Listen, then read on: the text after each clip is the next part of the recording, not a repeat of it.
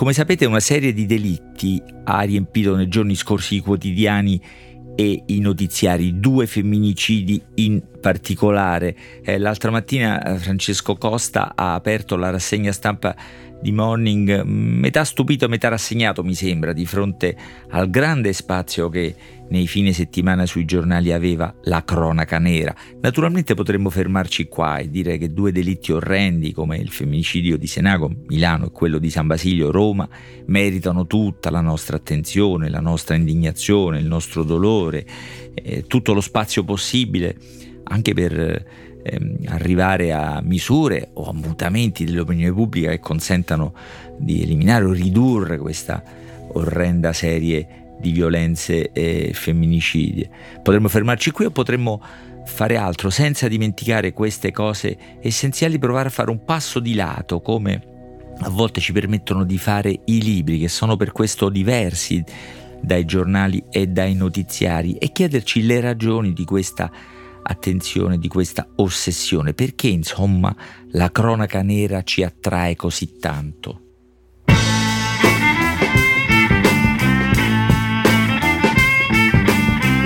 Questo è Timbuktu di Marino Sinibaldi, un podcast del Post che parla con i libri.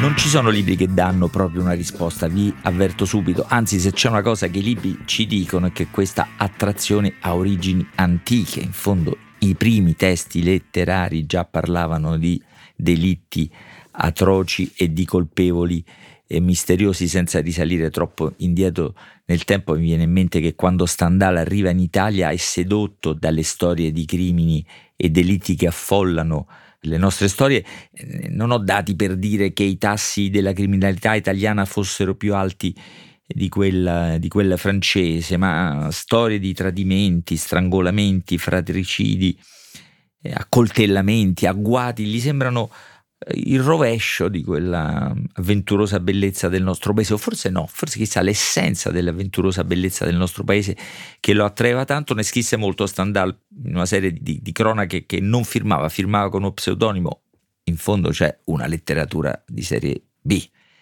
E, ehm, e, poi furono pubblicati dopo la sua morte col titolo Cronache italiane, ce n'è almeno uno, quello della Duchessa di Pagliano, che è veramente fatto degli stessi meccanismi, modalità, azioni e reazioni degli omicidi contemporanei. È una vera e propria storia di femminicidio che purtroppo ci risuonerà familiare a rileggerla oggi. Ma per venire a qualcosa di più contemporaneo, un grande maestro come James Roy, troviamo gli stessi meccanismi e qualcosa di diverso che forse ci aiuta a capire qualcosa di in più. Non penso ai romanzi maggiori di eroi molto celebrati e pieni da questo punto di vista di cose interessanti, ma a un racconto, uno dei due racconti che in Italia sono stati pubblicati da Stile Libero e Naudi, eh, tradotti da Alfredo Colitto, in un libro dal titolo Esplicito. Le due storie lunghe di cronaca nera, per, in particolare la prima delle eh, due, che si intitola Careers Girls Murders, ovvero uh, assassini di ragazze in eh, carriera perché è esemplare? Perché è la storia di come il delitto di due ragazze, un doppio femminicidio nell'America degli anni 60, scatena un'ondata emotiva potente, fatta di sentimenti e attese diverse. In parte la materia è sempre la stessa, il misto di paura e piacere che ogni racconto dell'orrore, diciamo, genera in chi si sente al sicuro, ma non abbastanza al sicuro da non essere sfiorato da quel terrore, appunto, non a caso questo, nel racconto di questo omicidio avvenuto nel cuore di Manhattan, un posto né periferico né particolarmente insicuro, diciamo così. In particolare, in parte perché questi sentimenti scuotono l'opinione pubblica in modo diverso. Qui siamo nell'America degli anni 60 con ancora linciaggi razzisti, ma anche le prime marce per eh, i, i, i diritti ne derivano una serie appunto di attese e pressioni diverse dall'opinione pubblica, divisa come sempre fa fra difesa dei diritti e attesa di sicurezza. In fondo sempre queste due polarità si disputano i nostri sentimenti, le nostre reazioni individuali e collettive. Qui la pressione dell'opinione pubblica all'inizio sembra legittimare eh, l'azione degli inquirenti, Fermammo scassinatori e tossici della zona controllare le impronte, controllare gli amici delle ragazze, sviscerare la vita amorosa delle ragazze, non dimenticare la possibilità di una donna psicopatica. Un movente lesbo è sempre possibile. Febbre da caso grosso, Santo Graal licenza di caccia, determinazione da cacciatori, assoluzione in caso di superamento dei limiti. In quella riunione fu proclamata una sacra causa la vendetta gloriosa e la tentazione peccaminosa ci facevano l'occhiolino.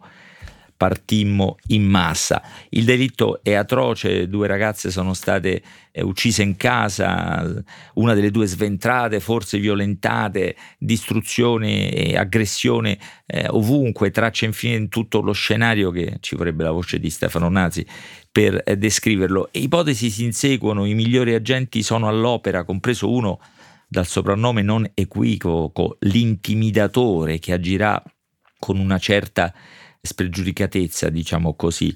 Eh, la furia del delitto eh, legittima una caccia senza pietà, senza quartiere e anche senza cervello, intimidazioni appunto al posto di una ricerca della verità. Il libro è febbrile, il racconto è concentrato, ma Harry non abbandona la sua capacità analitica. Per esempio ci sono due ragazze, no? Emily ha una vita scialba, priva di particolari interessanti.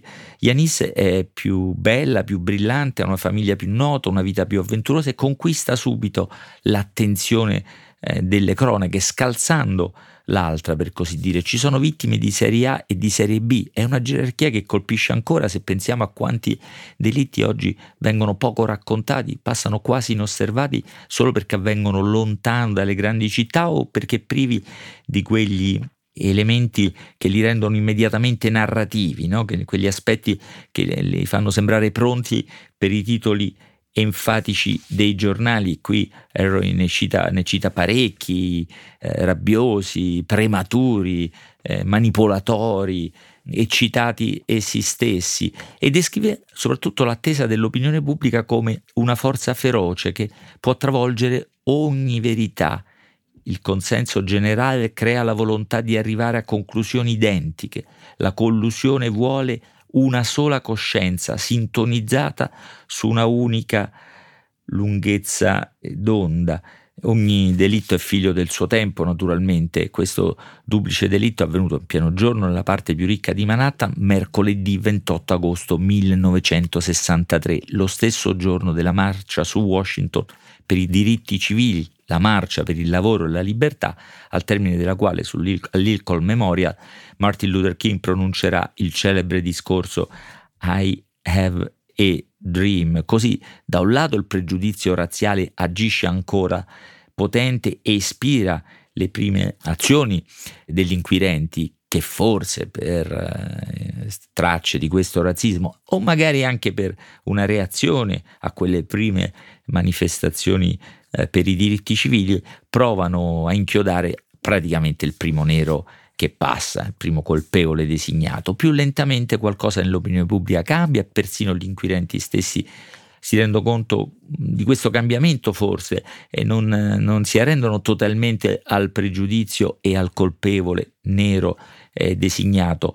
Che Harry non sia propriamente uno scrittore progressista rende la descrizione di questo meccanismo autentico, privo di tentazioni ideologiche, diciamo così, il racconto è veloce, appassionante, altri delitti si intrecciano, rendono ancora più fangose le indagini e, e ossessiva l'eccitazione collettiva con conseguenze politiche, una discussione per esempio sulle pene, in particolare la pena di morte che produce decisioni contraddittorie, sintomo anch'esse di una opinione pubblica ondivaca, disputata tra sentimenti diversi, e poi un esito sorprendente del caso. Ora, questo racconto colpisce, per esempio, per un, tanto per un punto, il punto di vista, no? la voce di chi parla e racconta, il pronome usato, la prima persona plurale, dice sempre noi, noi partimmo, noi facemmo, noi pensammo. Raccontare questa storia è un vecchio investigatore, un vecchio detective che parla, forse a nome di tutti quelli che hanno fatto le indagini, ma a noi fa pensare a qualcosa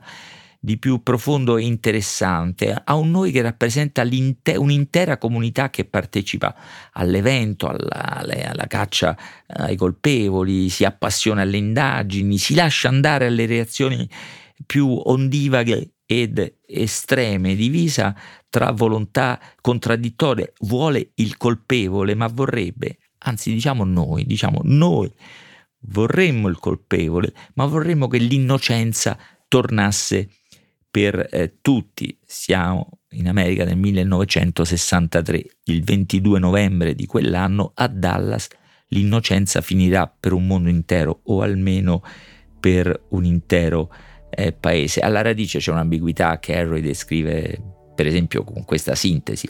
Eravamo crociati e inclini al peccato. Alla radice c'è sempre la complessità della nostra umanità, la convivenza eh, di bene e male naturalmente, ma è anche più, più preciso in questo cronaca nera nel descrivere sentimenti che alimentano, animano l'opinione pubblica di fronte a ogni delitto, un intreccio di morbosità, senso di colpa e desiderio di innocenza. Proviamo piacere, siamo attratti da queste storie, ma vorremmo non fossero mai accadute. Speriamo si risolvano prima possibile in un modo che ci rassicura e ci assolve, ma nello stesso tempo trasciniamo il racconto di questi eventi per anni e anni e anni. Ci espone al male, ma ci salva. Forse per questo ci piace tanto la cronaca nera.